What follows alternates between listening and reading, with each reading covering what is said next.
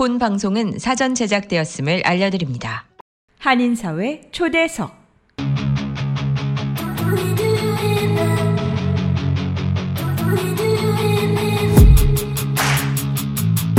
이 시간은 미주경제신문 한성용 본부장이 진행하는 종합시사 프로그램으로 한인사회 경제의 중심 인물들을 초대해 현안 문제점들을 파악해보고 이에 대한 해결책을 함께 모색해보는 시간입니다. 안녕하세요. 한인사회 초석의 진행을 맡은 미주경제신문의 한송용입니다. 어느덧 2월의 마지막 주말을 맞이합니다. 지난 수요일 제2수요일을 시작으로 본격적인 사순절로 접어들게 되었습니다. 경건한 마음으로 진정한 봄이 시작을 알리는 3월을 맞이할 준비를 해야 할 때인 것 같습니다. 오늘 한인사회 초석 시간에는 뉴저지에서 지난 10여 년 동안 학생들의 과학교육에 심혈을 기울여오시고 계신 STEM 과학센터의 이종빈 박사님을 모시고 그동안 진행해 오셨던 과학교육의 생생한 교육 경험담 설명과 함께 한국에서 biomedical engineering을 전공하시고 오랫동안 암연구소와 제약회사 등에 근무하시면서 느끼셨던 소감 등을 생생하게 전해드리고자 합니다. 과학에 관심 있는 여러분들에게 큰 도움이 되시길 바라는 마음입니다. 그럼 이종빈 박사님을 스튜디오에 모셔보겠습니다. 안녕하세요, 이 박사님. 안녕하세요. 반갑습니다. 예, 날씨가 쌀쌀했다 또 더웠다는데 아무래도 봄은 또 오는 것 같습니다. 예, 그렇죠. 네. 이게 이제 다음 주면 벌써 3월이고요. 이 진정한 또 봄이 시작이 되는데요. 하여튼 뭐 그동안 뭐 준비하셨던 것들 다 잘 이루시길 바라고요.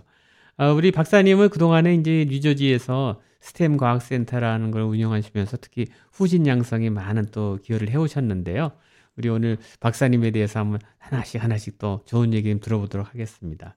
아, 우선 어, 박사님이 그 미국에 오시게 된 동기는 어떻게 오셨는지 좀 설명해 주시죠. 예, 저는 1987년 1월에 시카고 오헤어 공항을 통해서 입국했고요. 네. 유학을 온 거지요. 그래서 네. 벌써 36년째 됐네요. 아. 예, 그 당시 시카고에 이제 여동생과 매제가 살고 있어서 네네. 제가 시카고로 입국하고요. 네네. 그동안 시카고에 이제 일주일 정도 머물다가 네. 뉴욕으로 왔어요. 아. 그래서 지금까지 계속 뉴욕에 살고 있습니다. 아, 그러면 예. 처음에 어떻게 유학으로 오신 거예요? 아니면? 그렇죠. 유학으로 아, 왔죠. 예, 예. 그러셨구나. 예.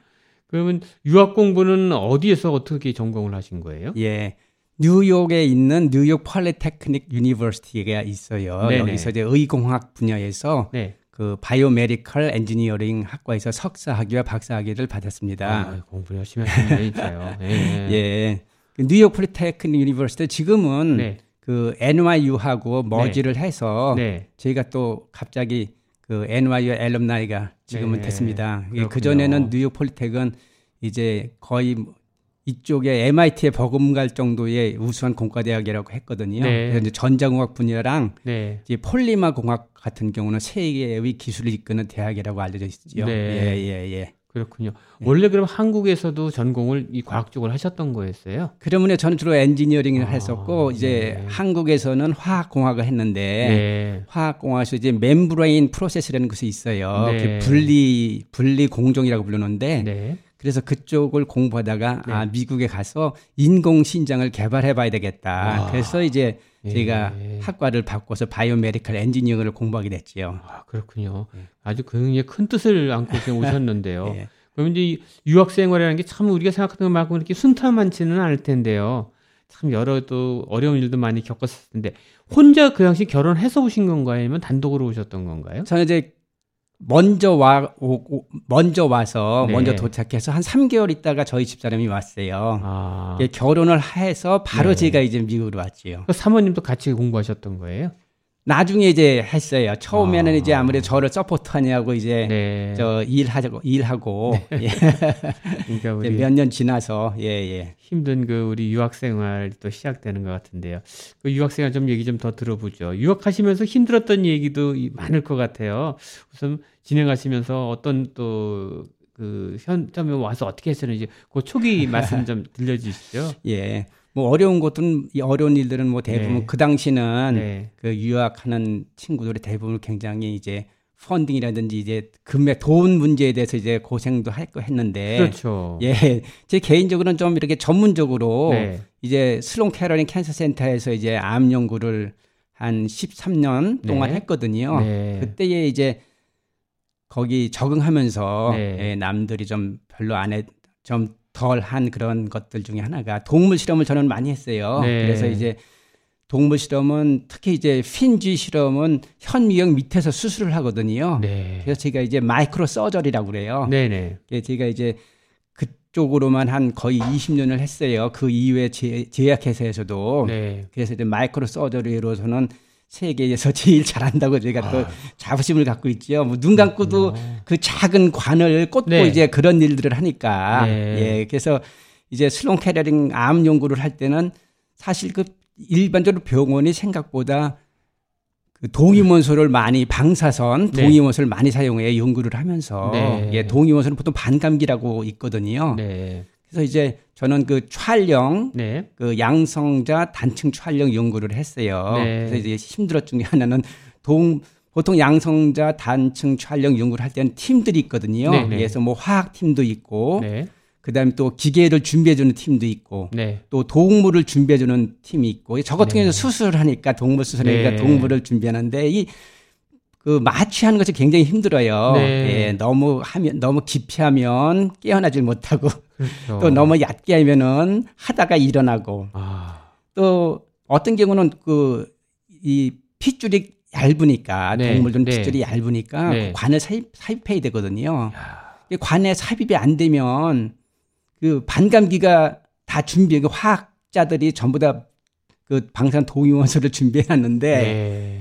방사선 동위원소는 계속 시간이 지날수록 없어지는 거거든요. 아. 자동적으로. 네. 근데 동물은 준비 안 되면은 그런 것 때문에 이제 굉장히 스트레스를 많이 받아가지고 시간에 쫓기는 거군요. 아, 예, 그렇죠. 시간이 네. 쫓기고 안 되고 아. 어떻게 보면은 이 사람 수술하는 것보다 더 힘든 거예요. 네. 예, 왜냐면 그 핏줄들이 작으니까. 네. 그래서 이제 그런 거 수술할 때 전날은 아주 그 기도하고 거룩한 아주 네. 거룩한 의식을 행하는 것처럼 해요. 네. 그래서 네. 목욕도 하고 기도도 하고 뭐 어. 아침엔 커피도 안 마시고 네. 또 운동하고 이제 그러면서 그런 수술에 참석하고 네. 또 그랬던 기억이 나네요. 그럼 몇 년간 그렇게 하신 거예요?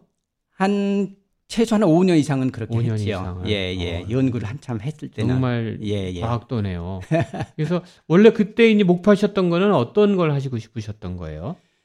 그때는 예. 그암 연구회로 간 것은 네. 예, 암 연구소로 가게 된 것은 제가 그 Polytechnic University에서 네. biomedical engineering을 공부하고 있었는데 네. 그때 제가 이제 인턴십을 했어야 됐거든요. 네. 그래서 인턴십을 하기 위해서 지도 교수에게 네. 그 인턴십 어디 찾아달라고 제가 쫓아다니면서 얘기를 했더니 네. 거기 Sloan Kettering 암 센터를 소개해 주더라고요. 네. 거길 갔더니 이미 Polytech University에 나온 이텔리 그 선배 네. Polytech 나왔으니까 네. 선배가 있더라고요. 그 네. 선배가 이미 거기서 연구를 하고 있었어요. 그런데 제가 거기 또 차출된 이유 중에 하나는 보통 화학공학에서 배우는 건 무엇을 배우냐면은 그 물질이 어떻게 움직이는가 또는 가스가 기체가 네. 어떻게 움직이는가 유체가 네. 네. 또 열이 어떻게 전달되는가 그런 것들을 화학공학에서는 배우거든요. 네. 그래서 마침 그때 이 암 내에서는 암, 예, 암 내에서는 물질이 어떻게 움직이는가, 음. 약이 어떻게 움직이는가. 아. 그래서 문제가 지금도 이제 비슷해요. 우리가 좋은 암 약이 있어도 음. 암이 그 약이 암 내부로 들어가지 않으면 치료가 안 되는 거잖아요. 네네. 예. 그래서 그를 그러한 현상을 화학공학적인 입장에서 또 수, 모델링을 만들고 수학적으로 분석하고 네. 또그 수학적 분석된 것을 실제 실험을 해서 이제 도출해내서 그것이 저희 이제 박사학위로 이제 연결이 아. 됐죠. 예, 예. 우리가 흔히 그 의대생들 하는 거하고 똑같은 과정인 것 같아요. 예, 그래서 저희들이 어.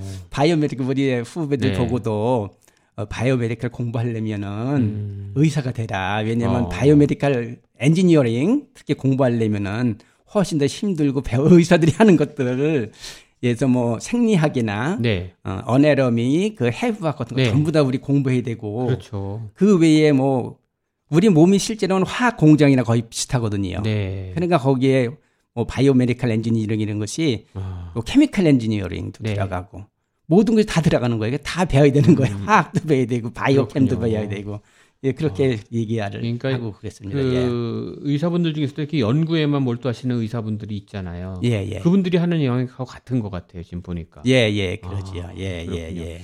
그러니까 아무래도 이 연구한다는 게 참 보통 어려운 게 아닌데 그만큼 또 이 비용도 많이 들어갈 텐데요. 이 아무래도 유학에서 제일 힘든 거는 금전적인 문제였을 텐데요. 어떻게 네. 해결하셨나요? 그 저 같은 경우는 이제 네. 그래도 다른 학생들보다는 네. 그 석사학에 있으면서 네. 슬론 캐터링에 차출이 됐으니까 네. 뭐 많이 지원은 못 받아도 기본 그, 그 stipend, stipend라고 그래요. 그래서 기본 네. 어느 정도 funding은 받았고, 네. 예, 그래서 또 그 나머지 기타들은 뭐 저희 집사람이 또 한 그때는 또 일을 했고, 음. 예, 그래서 몇 년간 지냈지요. 아, 예, 예. 우리 사모님이 고생을 많이 하셨겠어요. 뒷바라지 하느냐고. 어, 그렇군요. 그 우리가 흔히 말하면 가끔 뭐 그 유학생활 하면은 정말 배고픈 유학생활들 얘기를 그러네요, 많이 하는데요. 그러네요. 예, 지금 예. 뭐 생각해 보시면 다 추억이지만은 예, 예. 그 당시 이제 어떻게 아, 한번 그 생활 한번 좀 뒤돌아보면 어떻게 생활하셨나요? 궁금해요. 그, 예, 네. 그 전에 뭐 정말 정신없이 지낸 것 중에 하나가 네. 이제 뭐 보통 이제 고생할 때는 사실 본인은 고생 덜 하는 것 같아요. 네. 그 주위 사람도 뭐 네. 가족이 더 고생하는 것 같잖아요. 네. 예. 그래서 저 본인이야 뭐 저도 예를 들어서 저도 네. 다른 분들이 얘기하는 뭐 물을 마시거나 배고플 음, 때에 그런 것도 음. 해보는 거고 뭐 음. 보통 무슨 음식을 사 먹을 때, 그지요? 샌드위치 사 먹을 때 보통 우리는 음료수는 잘 안 마시, 안 마시잖아요. 그렇죠, 뭐 그렇죠. 그런 거는 뭐 경험 뭐 누구나 하는 거니까. 음, 예, 그리고, 음. 그리고 이제 그런 거할 적마다 그지요? 그런 그렇게 이제 지낼 쪽마다 그런 것이 음. 실제는 우리한테는 또 결국에는 기쁨이 되고 그렇죠. 우리가 꿈을 이룬다는 것들이 있으니까 네. 그 자체는 그렇게 좀 뭐 고생스럽지는 않았다는 생각을 네. 늘 했어요. 네. 예, 예, 예. 그렇군요. 예. 아무래도 지금도 현재 그 유학 와서 고생하는 또 우리 후배들도 많이 있을 텐데 예. 이런 그 우리 박사님의 옛날에 했던 그 힘들었던 과정들이 다 지금의 또 좋은 또 활력소로 이렇게 전달이 예, 예, 될수 예. 있을 것 같아요. 좋겠네요. 예, 예. 예. 박사님 하시면서 이제 그 캐터링 암 연구소에서 이제 연구를 하시게 됐는데 처음부터 어떻게 그 연구하시게 된 동기가 있으세요? 제가 이제 바이오메디칼 엔지니어링으로 이제 네. 그 공부를 여기서 시작했는데 네. 처음에 그 디테일한 정보들이 없으니까 네. 사실은 그 바이오메디칼 엔지니어링이 무엇을 하는지는 잘 몰랐어요. 처음에 네, 네. 들어와서 이제 공부를 했는데 네. 그저 같은 좀 집착형이거든요. 그러니까 네. 집중력이 남들보다 강하다고 그래요. 네. 그래서 이제 그때는 이제 결혼을 해서 오고 그러니까는 아무래도 그 가정 생활을 하다 보면 산만하잖아요. 그죠? 네. 산만도 하고 뭐 집안 일도 해야 되고 그러니까 음.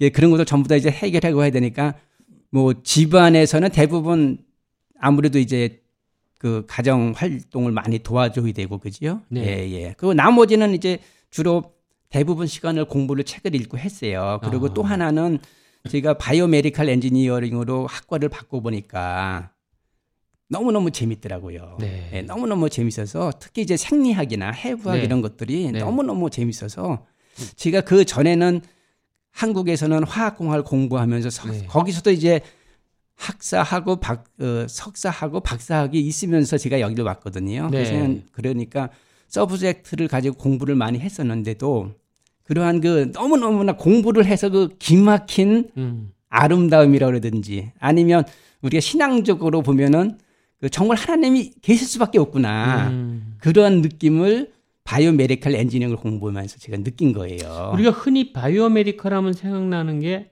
아무래도 그 암 치료할 때 많이 이용되는 예, 예. 그런 부분인 것 같은데 구체적으로 biomedical 하면 어떤 걸 다루는 학문인가요? 예, biomedical은 네. 기본적으로는 예를 들어서 병원에 있는 모든 기자재의 네. 원리, 음. 또 개발, 음. 또 응용 그런 거를 하지요. 아. 예를 들어서 MRI는 어떻게 만드는 건가, 어떻게 음. 더 효과적으로 찍을 수가 있는가. 아.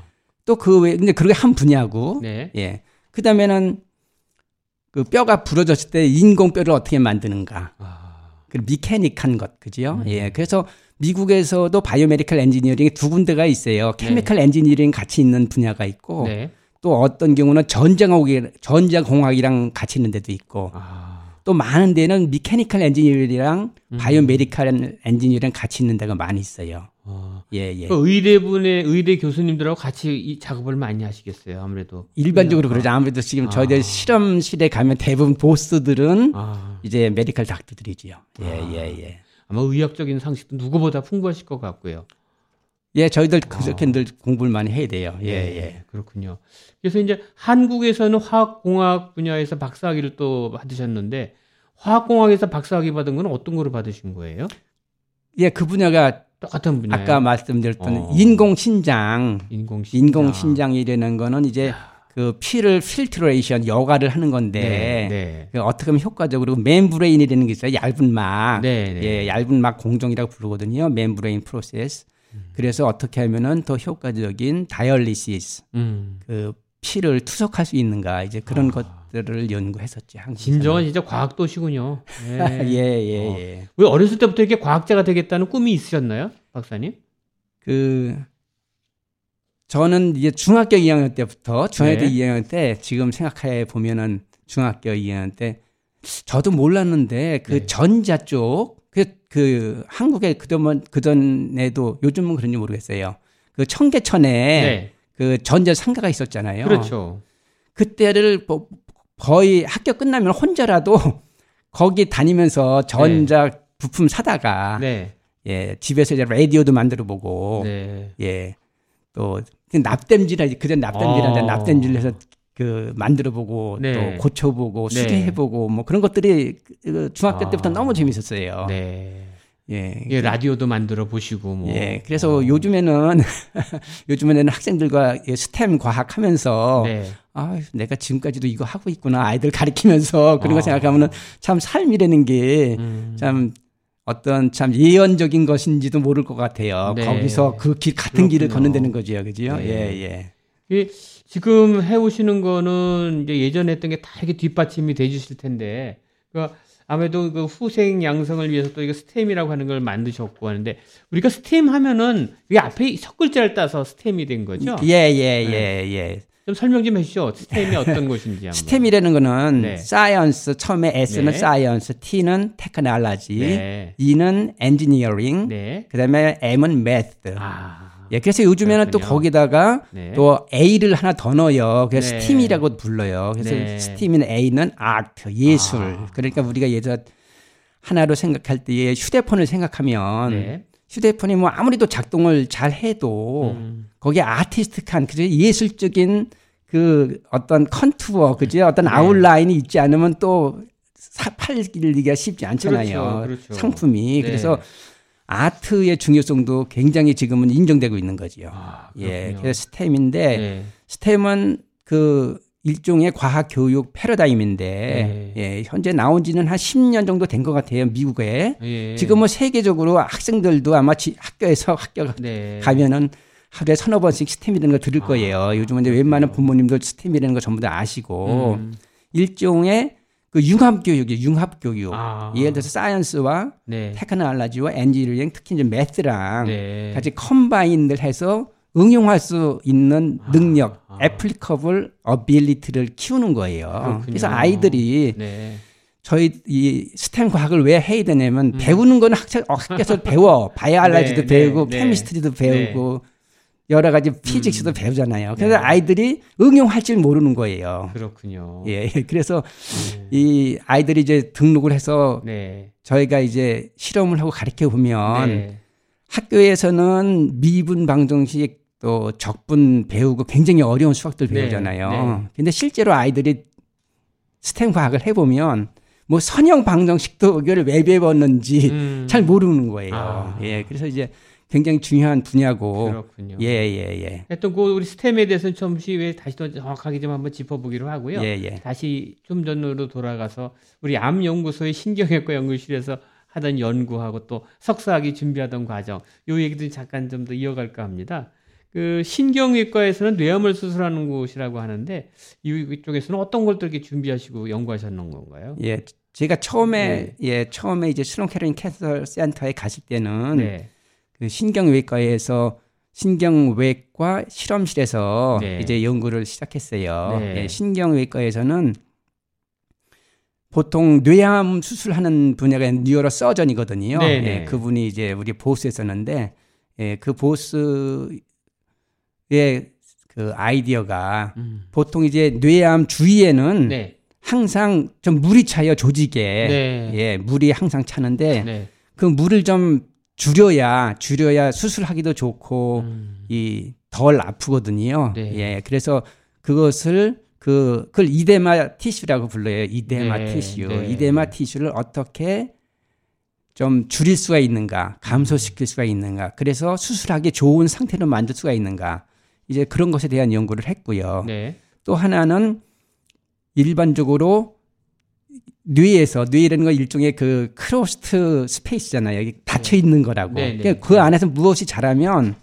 그 뇌의 압력이 굉장히 높아져요. 네. 예, 뇌의 압력이 높아지고 또 body에 우리 몸에 response가 이렇게 생기게 되거든요. 네네. 그럼 그러한 그 상호 관계가 어떻게 되는가? 음. 그것도 일종의 mechanical engineering 입장이지요. 아, 네. 예, 예.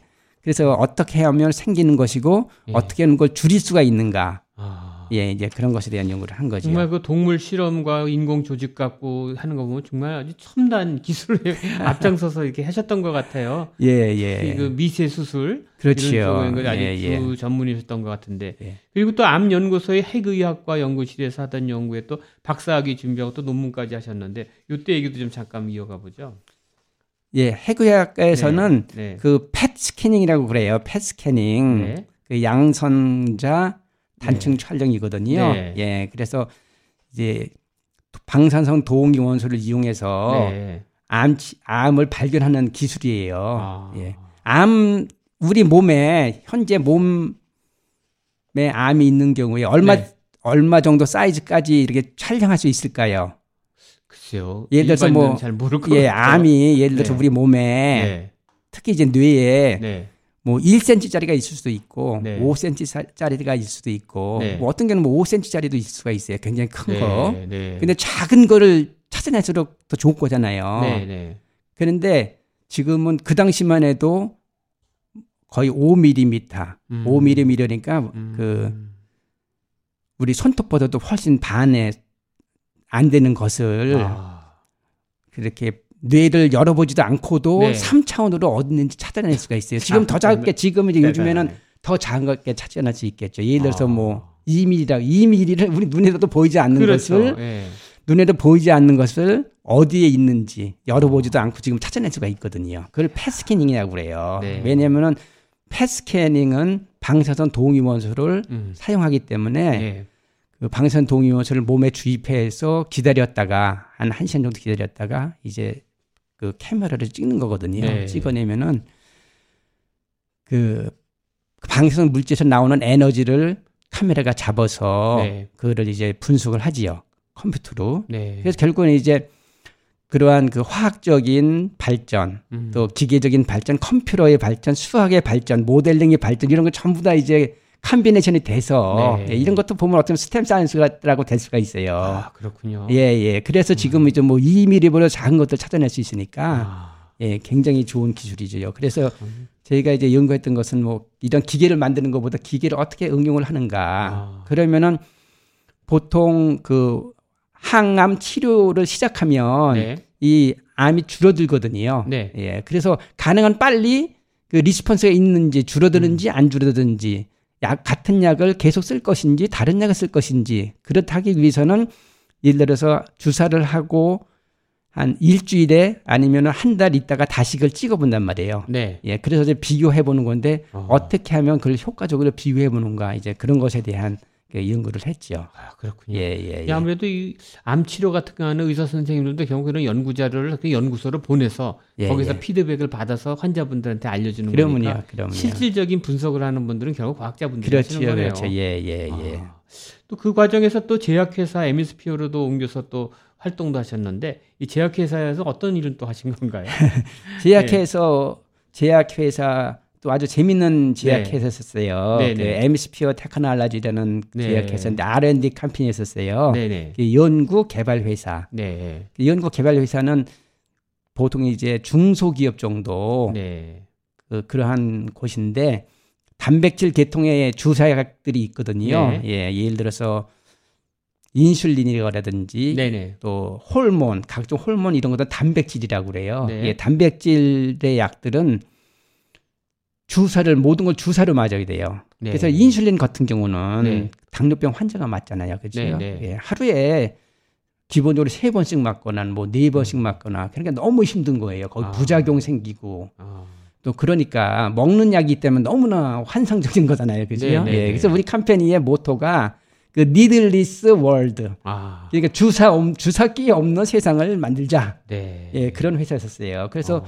그 인슐린뿐만 아니라 그 성장 호르몬, 음. 키가 작은 사람들도 거의 일생 동안 주사를 맞아야 돼요. 음. 이런 분들도 주사 안 맞고 하루에 잠깐 뭐 태블릿이라든지 알약 하나 네, 먹고 네. 이러면 안 그럼 너무나 편하잖아요. 그렇죠. 그렇죠. 예, 그래서 이러한 그러한 회사에 제가 이제 다녔고요. 네. 제가 이제 했던 일들은 이렇게 개발된 약이 우리 몸으로 어떻게 잘 흡수가 되는가, 음. 또 시간으로는 어떻게 흡수가 되는가 이런 네, 네. 그 약동력학이라고 하거든요. 네, 네. 네, pharmacokinetic 이런 실험도 하고, 아. 그다음에 거기서는 그 독성 실험, 음. 예, 그 전에는 이제 LD50라고 해서 독성 실험을 네. 이제 동물 동물에게 많이 이렇게 먹여보고 이제 그렇게 네. 했어요. 네. 그래서 저희들은 이제 저희가 한 실험은 그 마이크로칩을 동물에 심어요. 어. 마이크로칩. 와이어 그것도 이제 네, 네. 무선 wireless 네. 동물 칩이에요. 네. 동물에 심어놓고 이제는 새로운 약을 그 소량만 injection 주사를 해요. 음. 그리고 그래서 일주일, 한 달, 1년 계속 wireless로 그 데이터를 획득할 수가 있어요. 아. 예, 제가 이제 그런 것을 이제 연구했죠. 여기 지금 그 연구하셨던 그 제약회사 같은 게 파이저라든가 또 예, 노바티스 예. 우리가 흔히 낯익은 건데 이게 바로 우리 코로나 약 개발할 때 등장했던 회사들이에요, 다. 그렇지요, 어. 그렇죠. 그래서 이제 저희 어. 연구 개발 R&D 네. 캠페인은 네. 이렇게 새로운 약을 만들어서 새로운 아이디어를 가지고 네. 과학, 정말 순수한 과학자들의 모임이나 마찬가지지요. 그 전에 에디슨이 네. 새로운 기자재 기계 만들고 이야. 전기를 만들어서 네. 다른 투자하시는 분들 찾아다니잖아요. 네. 예, 이제 그런 비슷한 컨셉이고 개념이에요. 음. 그래서 저희들도 이제 새로운 아이디어와 새로운 데이터가 나오면 음. 그것을 이제 동물 실험하고 어떤 경우는 침팬지 실험도 하고 아. 어떤 경우는 그 clinical 임상 실험도 해요. 네. 임상 실험 보통 세 번을 하거든요. 네. 제 일상 실험, 이상 실험, 삼상 실험 하는데 일상 실험이나 이상 실험까지도 저희들이 해요. 아. 예, 해 가지고 데이터 가지고 이제 지금 big pharma에서 음. 뭐 노바티스라든지 파이자 이런 데 가서 예 collaboration을 하는 거지요. 아, 그래서 예, 투자도 예. 받고 그렇지요. 연구비를 받아서 진행을 하시는 그렇지요, 거군요. 그렇지요, 그렇지요. 아. 예, 예, 예. 그 제약회사에서 하는 게 일반인들은 잘 모르지만 또 이 전문가들한테는 좀 아시는 거 있는데 제약회사에서 보면 뭐 오럴 인슐린, 오럴 헤파린 이런 전문 용어가 나오는데 주로 어떤 연구를 했는지 좀 간단히 예, 소개 좀 예. 해주시죠. 역시 오럴 인슐린이라는 건 인슐린인데 네. 입으로, 입으로 먹는, 먹는, 것이다. 그래서 어. 오럴을 붙인 거거든요. 네. 예, 헤파린이라는 것도 네. 우리 보통 수술하고 나면 왜피 속에 피, 피가 응고되는 말 네. 말씀 듣잖아요. 네, 네. 해파리는 응고를 안 생기게 하는 약인데 아. 이것도 주사를 항상 맞아야 돼요. 네. 그래서 저희들이 오럴 해파린을 만들어서 또 주사를 맞지 않고 음. 먹을 수 있는 것, 또 갑상선 호르몬, 음. 또 PTH라는 이것도 이제 먹는 거 음. 이런 것들은 이제 저희 회사에서 만드는 또 부서가 있어요. 네. 그 부서가 만들면 제가 이제 했던 일은 우리 몸에 어떻게 흡수되는지, 그래서 음. 위에서 흡수되는지, 소장에서 흡수되는지, 아. 또 흡수가 되면 또 간으로 가거든요. 네. 그럼 대부분 모든 모든 약이나 또 모든 영양분이 일, 일단은 간으로 가요. 아. 예, 간으로 가는데 이 간에 가면 또 거기서 간에서 또 다시 이 약이나 이런 것들을 거기서 또 다시 그 분석 분해를 해요. 음. 예, 그래서 저희들이 하는 것은 제가 이렇게 경험을 해보면 지금 아직까지도 오럴 오럴 인슐린이 안 나왔어요. 네. 오럴 인슐린이 왜 먹으면 너무너무 편하니까. 그죠? 주사를 안 맞고. 네. 그래서 이제 오럴 인슐린 같은 경우는 너무너무나 지금도 핫타픽이지요. 네. 리서치를 연구를 위해서는 네. 언젠가 나올 것 같아요. 아, 그렇군요. 예, 예. 이렇게 또 제약회사에서 한 8년을 연구하고 떠나셨다는데 왜 이 제약회사를 떠나시게 됐나요? 예, 예. 네. 그때 이제 저희들이 그 오럴 헤파린이라는 것을 굉장히 그 데이터가 좋아서 네. 예. 3상 1상도 하고 2상도 하고 3상 실험을 했거든요. 네. 예, 상상 실험도 했는데 데이터도 좋게 나왔어요. 네. 예, 좋게 나왔는데 보통 이제 3상 실험할 때 FDA랑 조인을 해서 계속 이제 컨트롤을 받거든요. 네. 그런데 청소기 하나로 먼지 흡입부터 물걸레 청소까지 올인원 타워로 충전부터 먼지통 자동 비움 보관까지 세상의 청소를 또 한 번 혁신한 LG 코드 제로 A9 컴프레서가 6시 30분을 알려드립니다. 그 두 가지를 해요. 하나는 지금 나와 있는 약만큼 효과가 있느냐. 네. 그렇게 하고 또 자신 있을 때는 지금 나와 있는 약보다 효과가 더 좋으냐. 음. 저희들이 실험을 해서 좀, 좀, 좀, 그 데이터가 조, 아주 좋으리라는 생각을 해서 네. 지금 있는 것보다 훨씬 더 좋게 결과가 나올 거다. 그렇게 네. 이제 FDA랑 네. 같이 이제 프로토콜을 썼어요. 근데 네. 데이터 상으로는 결국 비슷 똑같이 나왔더라고요. 네, 예, 그래서 네, 데이터가 네, 약간 부족해서 네. 삼상을 성공하지 못한 거지요. 아. 네, 성공하지 못했는데 그때 이제 2007년이었었는데 네. 그때 여러 다른 또 경제 경제가 이제 시장이 안 좋아져서 네. 예, 그때 시장 안 좋아져서 이제 저희들이 그렇군요. 그, 예 예. 그래서 이제 제약회사 MSP를 떠난 후에 온라인 바이오 사이언스의 부사장직을 맡았다고 들었는데 이 회사는 어떤 회사였나요? 예, 예. 그 회사도 이제 작은 회사인데 네. 그, 그 회사를 가지고 있는 친구가 그 중국 친구인데 나이팡 왕 박사예요. 네. 예. 그 친구도 NYU에 나온 그 화학 박사예요. 네. 그래서 화학 박사였는데 또 Emisphere Technology 제약회사 저랑 같이 7년 동안 근무를 했어요. 네. 예, 가까운 친구 그러니까 어, 이 친구가 뉴욕 메디컬 칼리지라고 있어요. 웨치스 네, 카운티에 네, 네, 네, 거기에 이제 lab과 company를 내서 저랑 같이 리서치를 계속 하자고 저희가 와서 저희가 이제 거기서 같이 연구도 하고 지금도 이제 프로젝트가 있으면 같이 좀 도와주고 그러지요. 예. 그렇군요. 예. 그래서 이제 등등 연구 생활을 하다가 드디어 이제 우리 학생들하고 관련된 스템 과학센터라는 걸 이제 운영하시기에 이르렀어요. 예. 근데 예. 이제 스템 과학센터 하면은 12년 전부터 이제 준비를 하셨는데 이제 본격적으로 어떻게 해서 이제 스템이 과학센터를 여시게 된지 그 배경부터 한번 설명을 좀 들어보도록 할게요. 예, 제가 이제 네. 엠스피어 제약회사를 떠나고 네. 예, 떠나고 이제 여러 기회가 다른 기회가 있었는데 네. 어, 계속 학생들의 학생들과 그 과학 또 네. 후세 후세 그 교육에 계속 마음이 가고 네. 예, 그쪽을 하고 싶더라고요. 그래서 아. 어떻게 보면 약간 얼리하게 음. 저희가 또 이렇게 학생들과 시간을 많이 보내게 됐어요. 네. 예, 예, 예.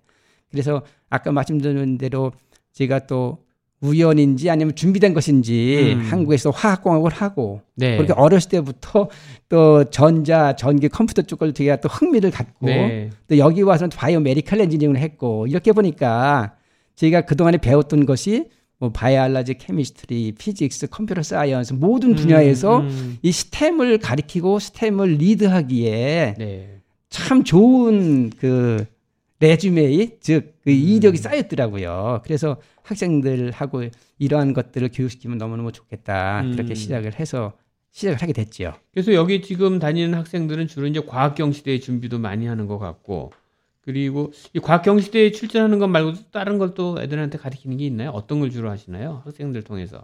학생들에게는 가능한 네. 이제 보통 9학년에서 12학년 또는 네. 어떤 경우는 그 칼리지 학생들도 등록을 하고 그래요. 네. 예. 근데 저희들의 목적은 과학자로서의 첫 번째 걸음을 가리키는 거예요. 아. 그래서 뭐 스펙 그런 거는 두 번째 이야기고, 네. 예를 들어 경시대의 두 번째 어떻게 하면 그 성숙된 음. 그 과학 자로서의 발걸음을 처음에 하느냐 그런 걸 음. 가리키기 때문에 그 처음부터 아이들이 스스로 어떤 프로젝트를 개발해서 음. 스스로 이끌어가고 물론 이제 저희들이 옆에서 도와주고 이끌어주고 그러지만 네. 가능한 본인들이 이렇게 진행할 수 있도록 도와주는 그런 일들을 하지요. 그게 아무래도 박사님이 옛날 했던 거에 그 경험에 비춰서 하는 게 많겠어요. 해왔던 것 중에서 이건 잘 됐던 부분이 그 전수해주지 않은 또 생각도 드실 것 같고. 그래서 이제 어. 그 요즘은 과학이 하도 발달되니까 네. 요즘 뭐 GPT라든지 새로운 컨셉들이 굉장히 많이 나오잖아요. 네. 예, 그렇기 때문에 저희들도 항상 그 프로젝트를 개발도 해야 되고 네. 또 계속 연구도 해야 되지만 학생들과 또 브레인스토밍을 통해서 네. 예 그래서 새로운 프로젝트를 늘 개발을 하고 그런 음, 입장이죠. 예, 예, 예. 그러면 그 우리 학생들한테 특히 이 쉽게 얘기해서 과학 경력을 만들어주는 곳이 바로 스템 과학센터 같은데요. 이 과학 경력을 만들어준다는 게 학생들한테는 왜 중요한 건가요? 일단은 이제 뭐 학생들이 등록할 때는 아무래도 칼리지 애플리케이션에 좀 효과적인 레주메를 쓰기 위해서 이렇게 준비를 하는데 네. 보통 이제 그 대학교에서 학생들을 뽑을 때는 교수들이 네. 예, 레주메를 보고 이력을 보게 되거든요. 네. 예, 그래서 이제 교수라는 그 포지션이 교수라는 포지션이 그 밤낮으로 리서치만 생각하는 분들이에요. 왜냐하면 네. 그분들이 가르치는 것도 가르치지만 실제로는 많은 펀드는 그랜트에서 받거든요. 네. 예, 그랜트라는 건 그 리서치를 해서 받으니까 늘 그런데 그 굶주림이 있기 때문에 누구든지 리서치 하면은 그 눈에 띄고 귀에 번뜩 음. 이 치게 돼 있거든요. 네. 예, 그래서 이제 어느 그 경력보다도 이러한 경험이 있으면 음. 그 아무래도 좋은 커리어를 갖거나 좋은 대학에 들어가게 되거나 예, 아. 그런 것을 볼 수가 있었어요, 많이요. 네. 예, 예, 예.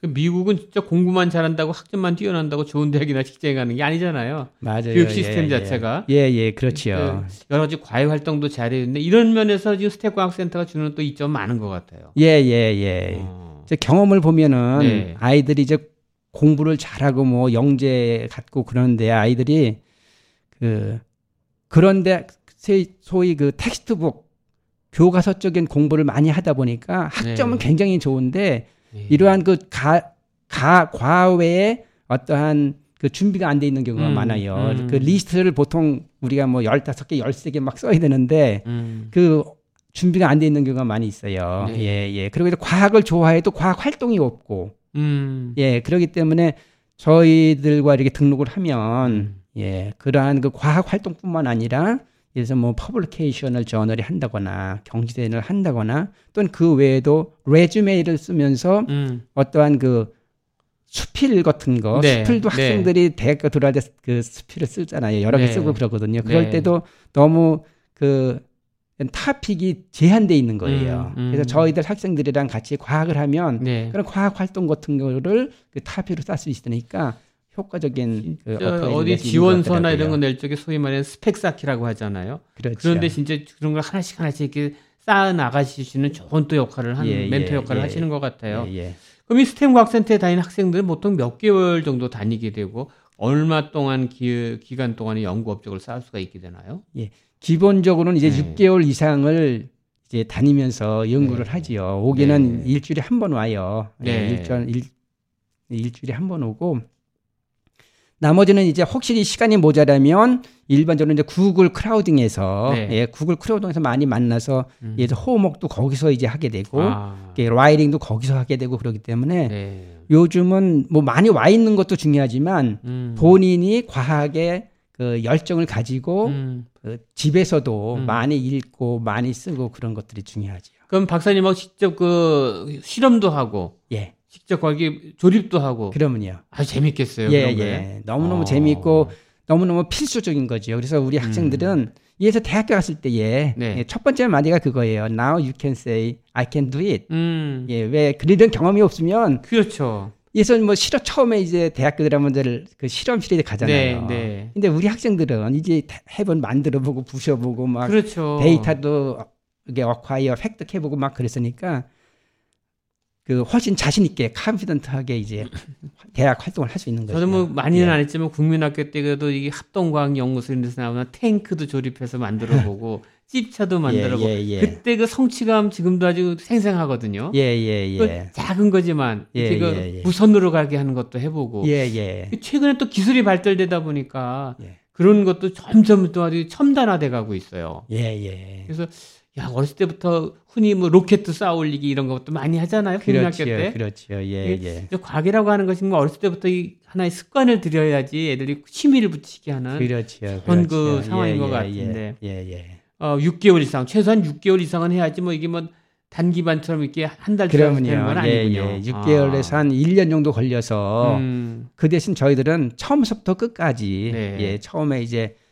그 브레인스토밍으로 해서 프로젝트를 잡아서 그렇죠. 그다음에 어떻게 시작하는 건지 다른 또 과학자들은 어떻게 했는지 네. 그래서 비교해보고 그러면 어떻게 더 better하게 만드는지 improve 음. 시키는지 음. 예 그런 것들 이제 같이 공부하고 만들고 네. 해서 데이터를 획득하고 그다음에 그 모든 스텝 스텝을 전부 다 또 쓰지요 아, writing을 하는지 그렇군요. 예 예. 그 혹시 학생들이 과학 프로젝트의 분야나 종류들은 또 어떤 것이 있는지 좀 설명 좀 해주시죠.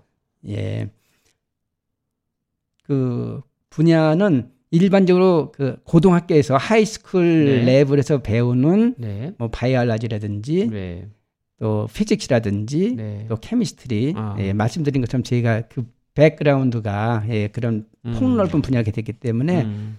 가능한 학생들이 갖고 있는 흥미와 또 분야와 또 talent에 맞게 할 수 할 수 있도록 저희들이 프로젝트를 정해요. 네. 예, 예.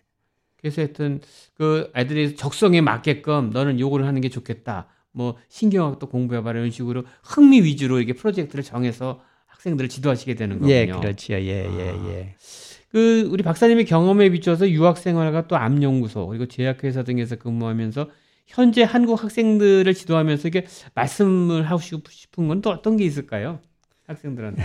제가 이제 그 특히 제약회사에 있으면서 느꼈던 것이 네. 제약회사에 있을 때도 보면은 뭐 인도 근무하시는 분들 중에서 인도 분들도 많이 있었고 또 네. 중국 분들도 많이 있었고 그랬는데 한국 분들은 저가 하나 했었어요. 네. 그래서 그 이후에도 이렇게 보면 그 한국 학생들은 사회에서 어떤 포지션을 찾을 때에 네. 그렇게 그 아주 열정적으로 찾지를 않더라고요. 아. 예를 들어서 그 대학을 가더라도 대학을 가더라도 대학들도 이제 항상 그 커리어 오피스들이 있거든요. 그렇죠. 거기 가면 뭐 인턴십 많이 붙어 있고 또 포지션 많이 붙어 있는데 네. 그거를 그때 그 가서 해야 되고 무조건 해야 돼요. 아. 왜냐면은 그 미국엔 특히 한국보다도 제 생각엔 그런 것 같아요. 한국보다도 한국보다도 네. 그 인모 인맥에 의한 사회인 것 같더라고요. 아. 인맥에 의한 사회이기 때문에 인턴십을 시작하고 빨리 지역 사회에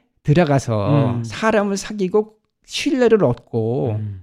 제 생각하면 그것이 미국 생활에 적응하고 성공하는데 첫 번째 가장 중요한 것 같아요. 아, 예. 그 다음에는 처음에 그것만 쌓이면 처음에 신뢰만 쌓이면 뭐 전화 한번 걸면 뭐 자, 없는 자리도 만들어서 주고 와. 뭐 인터뷰도 별로 없어요. 예를 들어서 인맥이 좋게 되면. 네. 예, 그래서 우리 한국의 후배들도 이제 그런 것도 잘 알고 음. 공부하는 거 너무너무 중요하지만 지역사회 봉사와 아. 인턴십 그것도 음. 이제 대학교 2학년 때 얼리 하는 게 좋아요. 그렇군요. 그러면 아마 어, 미국에 적응하기 굉장히 편할 것 같아요. 그래서 우리 예. 흔히 방학 때 되면은 여기 한인 뭐 NGO 단체들 이런 데서도 뭐 인턴십 모집한다고 광고도 많이 나오잖아요. 그렇죠. 적극적으로 이런 데 참여하게 하는 게 중요하다고 생각되네요. 그러면요. 예, 예. 아, 우리 STEM 센터에서는 학생들에게 과학을 또 체험시켜서 과학 경시대회에 참가해 좋은 성적을 내게 돕는 것과 함께 또 논문 publication 출판도 하고 있다는데 또 이 기타 다른 도움 줄 수 있는 프로그램을 또 어느 게 있는지 좀 설명 좀 해주시죠. 예, 예. 네.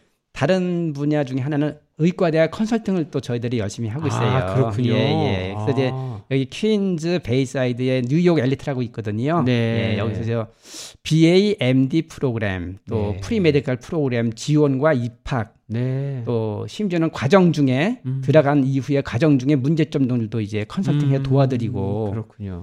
또 대학 지원할 때는 인터뷰 훈련이라든지 음. 또 doctor shadowing이라고 그래요. 그런 것도 음. 있고 또 여름마다 음.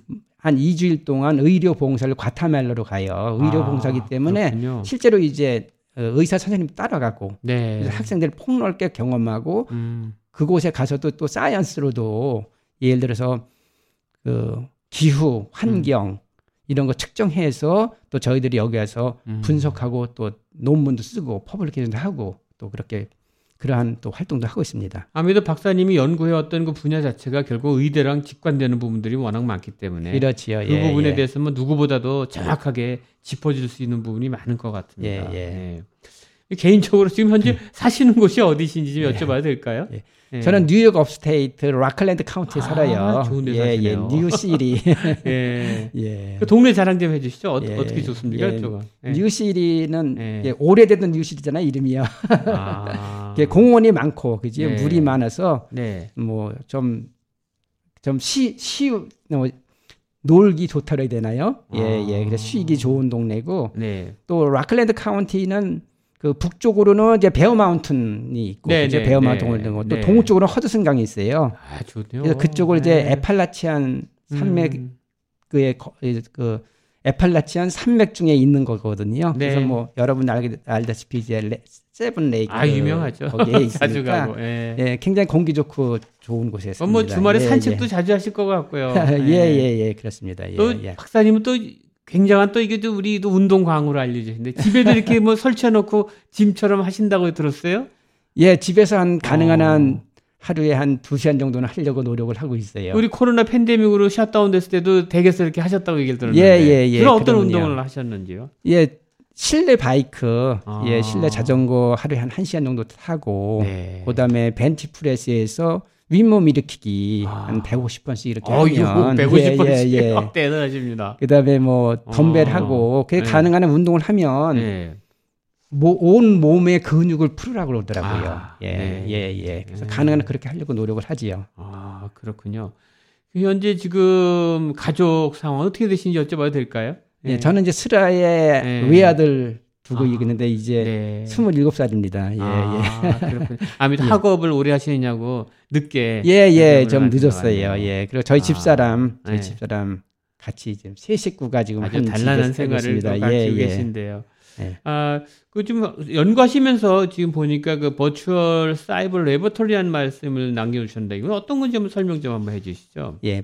보통 이제 virtual이라는 뜻은 네. 실제와 거의 비슷한 그런 뜻이거든요. virtual, 네. cyber labora, cyber는 네. 온라인의 뜻이고. 그렇죠. 네. 그래서 이제 예전에는 어떤 리서치하고 연구할 때 반드시 자기가 있어서 옆에 손으로 음. 모든 걸 해야 해야지 그것을 그 연구라고 생각하고 그렇죠. 그랬어요. 네. 근데 지금은 영상이 너무 잘 돼 있고 음. 멀리도 가까이 있는 것 같고 음. 그래서 학생들이랑 그래요. 그 버추얼 사이버 레버러터리 하는 그 친구들이랑 그 학생이 멀리 있으나 음. 지금 내 옆에 있으나 what's the difference 무슨 차이가 있느냐 음. 같은 느낌이나 심지어 감정도 똑같다는 얘기지요. 우리 뭐. 흔히 줌 미팅 할 때 하는 그렇죠. 거하고 더 이건 더 와닿는 감정도 거네요. 같잖아요. 그렇죠. 어. 그러니까 네가 네가 그 프로젝트만 리드하면 음. 거기 있으나 여기서는 마찬가지다. 그래서 저희들이 음. 이제 학생들이 디자인하면 실험 자체는 여기서 하는 경우가 많아요. 음. 그러면 모든 것들을 사진으로 찍거나 동영상으로 찍어서 네. 동영상을 가지고 이제 구글 크라우딩에 집어넣고 네. 자기들도 보고 우리들도 보면서 설명하고 음. 이제 그렇게 해서 가까이 늘 가르치고 하지요. 아, 예, 그것을 그렇군요. 이제 virtual cyber laboratory 저희들이 부르는 거예요. 아, 예. 그렇군요. 그럼 여기 이제 강의를 듣는 학생들 저 local인가요? 아니면 한국인 학생들이나 사립학교 재학 중인 학생들이 같이 있나요? 예, 예. 벌써 한 3분의 네. 1 정도는 local이고요. 네. 예, 나머지는 사립학교나 네. 뭐 어떤 경우는 한국에 있는 학생들도 있어요. 한국에서 음. 있으면서 한국의 경시대나 음. 또 한국에서 publication을 하는 친구도 있어요. 아. 그런 분들 그런 학생들은 이제 사이버 버추얼 레버러토리에서 매주 Zoom으로 교육을 받고 네. 충분히 네. 그 다음에 한 번은 반드시 여기 와야 돼요. 음. 어, lab에 와서 실제로 데이터를 획득해 보고 네. 분석해 보고 또 쓰는 그러한 경험을 하게 하지요. 아 그렇군요. 예, 예, 예. 네. 예, 박사님 그럼 현재 그 STEM 과학센터에서 진행하고 있는 프로젝트는 뭐가 있는지 좀 자세히 설명 좀 해주시죠. 네, 저희들이 지금 진행하고 있는 거 재밌는 거 몇 가지 말씀드릴게요. 네. 첫 번째는 약학에 간과된 건데 네. 주스를 네. 그볼 볼형으로 만드는 게 있어요. 주스 마시잖아요. 네, 그죠? 그걸 볼에다 집어넣어요. 예를 들어서 어. 그 캐비아라 그래 캐비아 캐비아가 뭔지 아시지요?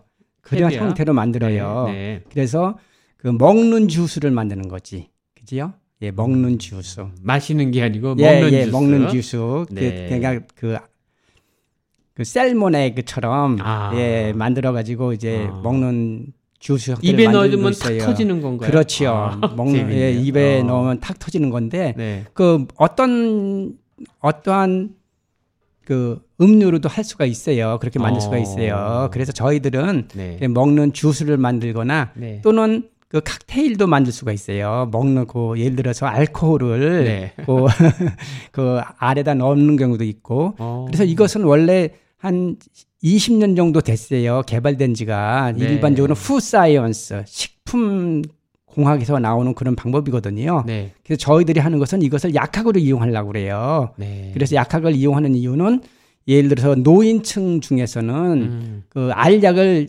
넘기지 못하는 분들이 아, 많아요. 맞습니다. 예, 예. 네. 대부분 네. 잘못 넘기잖아요. 네. 또 아이들은 약이 쓰다고 안 먹어요. 맞습니다. 그래서 이것을 네. 재밌게 먹을 수 있도록 아. 또 목으로 잘 넘어가지만 깨지지는 않을 정도로 어. 만들어서 아. 그래서 이제 뭐 위로 들어가면 거기서 터지는 건가요? 예, 터지는 게 맞는 터지는데도 얼마 정도 시간이 걸려 터지는지 아. 바로 터지는지 아. 10분 있다 터지는지 그런 아. 것에 대한 그 총체적인 약하게 관한 것으로 응용해서 이러한 연구를 하려고 그래요. 아, 예. 근데 저희들은 굉장히 네. 인노버티브하게 네. 그 훨씬 improve해서 어떤 연구를 음. 하지요. 네. 예, 예. 그리고 그, 예. 네. 또 어떤 게 있는지 또 계속 다른 것은 이제 네. 뇌 연구도 하지요. neu, neuroscience도 하는데 네. 예를 들어서 우리 몸에는 신경 조직이 온 몸에 퍼져 있잖아요. 네. 예, 네. 신경 조직은 그 전기 전달 형태를 띄고 있거든요. 네. 그것을 action potential이라고 그래요. 예. 그래서 전기가 어떻게 척추를 통해서 통하는지 음. 또 어떻게 하면 안 통하는지 아. 예 재미있는 것 중에 하나는 뭐냐면은 이때 이런 것은 지렁이 모델을 사용해요. 왜냐하면 지렁이가 우리 한국말로 하면은 이제 발로 밟으면 꿈틀거린다 그러잖아요. 그렇죠. 다른 말로는 신경 조직이 잘 발달돼 있다 그 얘기예요. 아. 예, 그래서 그 지렁이 지렁이 허리에다가 네. 무게를 놔요. 10g, 50g, 100g 이렇게 놓은 다음에 신경 전달이 어떻게 변하는지. 음. 예, 이것이 무슨 이야기냐면요. 만약에 어떤 사람의 척추에 네. 암이 걸리면 네. 척추도 어떤 그 닫혀진 형태거든요. 척추라는 게 뼈 안에 들어 있잖아요. 네. 네. 거기에 암이 자라고 있으면 네. 척추를 누른다는 거예요. press the 음. 네, spinal cord를 누른단 말이에요. 음, 음. 개념이 비슷하잖아요. 여기 눌렀을 때 네. 지렁이 허리를 눌렀을 때와 아. 또 사람의 허리를 암이 눌렀을 때 아. 어떻게 전류가 다 이렇게 다르게 흐르는지 음. 그런 것에 대한 이제 연구를 저희가 하고 음. 그렇게 또 어떻게 하면 치료가 될 수 있거나 또는 이러한 그 뉴로 사이언스에서는 그 알코올을 우리가 먹었을 때, 알코올을 마셨을 때도 그죠? 네, 또는 네. 니코틴이라든지 스포츠 음료 같은 거 네. 이런 것과 또 전달이 어떠한 영향이 있는가, 전기 음. 전달이 그러한 이제 연구를 하고요. 그다음에 환경 분야에서는 이제 댐녀라고 있어요. 물벼룩이라는 게 있는데 네. 그 일종의 원생 동물이지요. 네. 그것이 환경 호르몬과 어떠한 영향이 있는지. 음. 예, 환경 영, 환경 호르몬은 굉장히 중요하거든요. 또 댐녀라는 원생 동물은 그 대부분 물에서 굉장히 많이 사는 네. 대부분 네. 물고기들이 맛있게 먹는 아. 그러한 원성 동물이에요. 프랑크톤 같은 건가요? 저게? 프랑크톤 비슷한 거지요. 아. 예, 예, 예. 그래서 그 이 물벼룩을 가지고 연구를 많이 네. 이제 합니다. 그래갖고 실제로 환경 호르몬과 어떠한 영향을 영향을 갖고 있는지 어. 예 그런 것들도 하고요. 그런 그 연구하신 그 자료들은 어떻게 어디로 보내지나요? 어떻게 사용되나요? 학생들이 연구한 거. 학생들이 이제 네. 경시대를 하거나 음. 예 경시대라는 건 뭐냐면 우리가 음. 말하기는 제가 이제 강조하기는 watermelon 그 수박을 팔듯이 하라고 그래요. 네. 그래서 이제 그런 걸 훈련을 받아요. 요즘 음. 어떤 유명한 회사든지 뭐 IBM이라든지 네. 뭐 마이크로소프트 이런 든지 그 가장 크게 하는 것이 쇼를 하잖아요. 그죠? 라스베가스에 그렇죠. 쇼를 하고 쇼를 그렇죠. 하는 거. 네. 쇼를 한다는 건 뭐냐면은 My product is the best. 음. 그래서 학생들이 이, 러한또 STEM science 중요한 것이 이때부터 그걸 배우는 거예요. My project is 음. the best. 음. 그런 것을 어떻게 claim하느냐 그런 음. 것들 우리가 또 교육을 시키죠. 아. 예 예. 근데 예, 환경 분야 그렇게 하고 또 네. 어떤 경우는 화학 화공과 쪽도 하고 그래요. 그러면 네. 로션을 만드는 또 기술이죠. 로션. 그런 화상 로션을 만들거나 아니면 항박테리아 로션을 만들거나 그 예, 얼굴에 예. 바르는 로션을 그렇지요, 직접 그렇지요. 학생들이 예, 만들게 예, 하는군요. 예, 예. 어. 그다음에 이제 computer science 쪽으로는 그 IoT라고 혹시 들어보셨어요? IoT? 잘 모르겠는데. 예, IoT는 예. 사물 인터넷. 아. 예, 예를 들어서 저희들이 하는 것 중에는 만약에 지금 저희들도 기술로도 그거 할 수가 만들 수가 있잖아요. 만약에 어 배고픈데 그럼 집에 가니까 배, 이제 벌써 밥이 되어 있고 어 춥다 오늘 그러면 네. 집에 온도가 저절로 올라가 있고 네, 네. 예, 이런 것들 IoT라고 그래요. 아. 사물 인터넷 인터넷과 음. 사물을 연결시키는 것 음. 그것이 저희 그 리서치에서도 할 수가 있어요. 네. 예, 예. 그 중에 하나는 뭐냐면은 예를 들어서 여름에 네. 많은 그 꼬마들이 네. 이제 그 엄마가 자동차를 끌고 네. 그 쇼핑을 가잖아요. 네. 그러면 자동차에다가 아이를 잠깐 너 잠깐 여기 있어 나 3분 있다 올게. 그리고 갔다가는 그냥 10분, 20분, 30분, 1시간 지나간 뒤에 그래서 아주 어려운 일, 힘든 일 음. 많이 생기잖아요. 그렇죠. 그래서 우리는 이제 그러한 때에 그 센서가 있으면 음. 센서랑 IoT 기술을 접목하면요.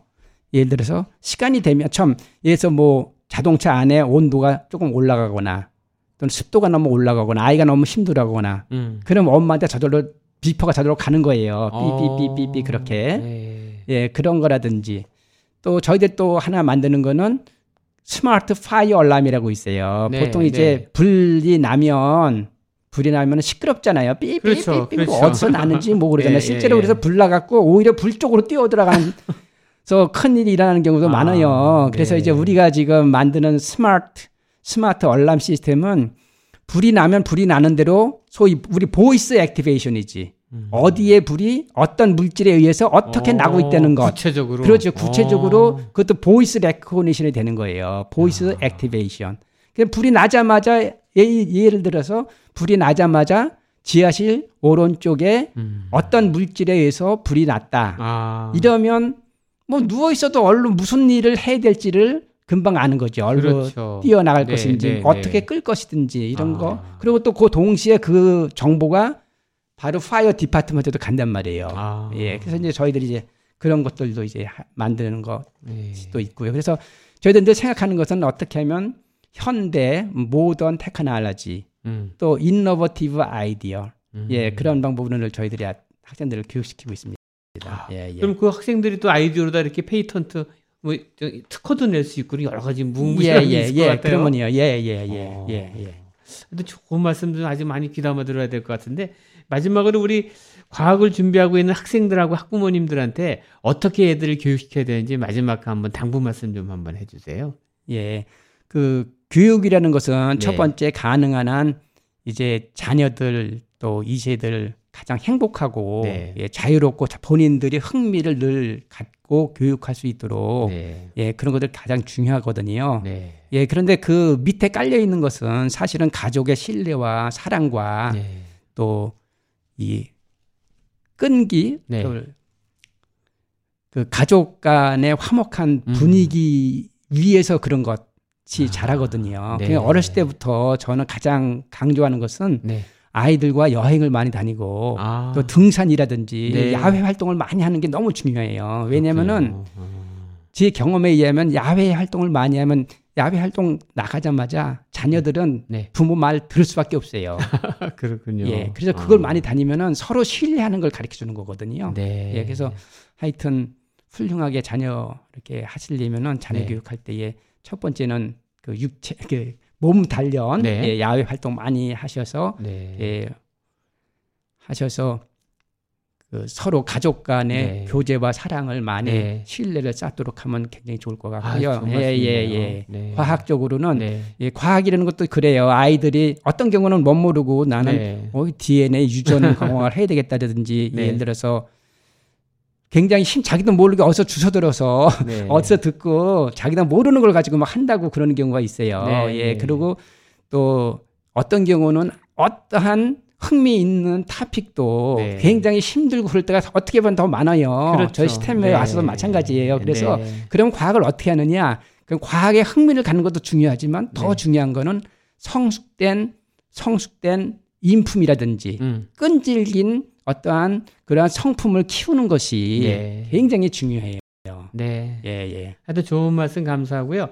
어, 우리 그 과학에 관심 있는 우리 학생들을 위해서 어, 문의 전화 하나 알려드릴게요. 우리 스템 과학센터는요, 어, 뉴저지 잉글랜드 클립스에 있고요.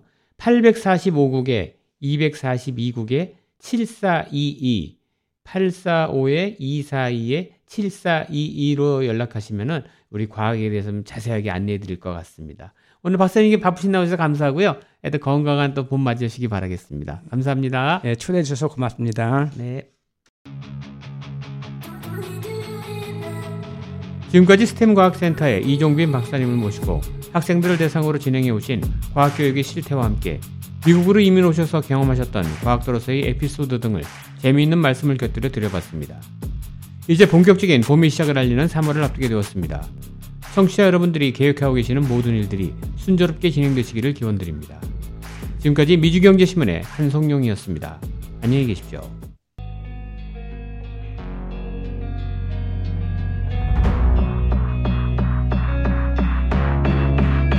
WWRU Jersey City, New York, 1660 AM, WWRU. 열정과 혁신 속에 최고의 상품을 창출하는 기업. 아름다움에 공헌하는 기업. 키스에서 7시를 알려드립니다.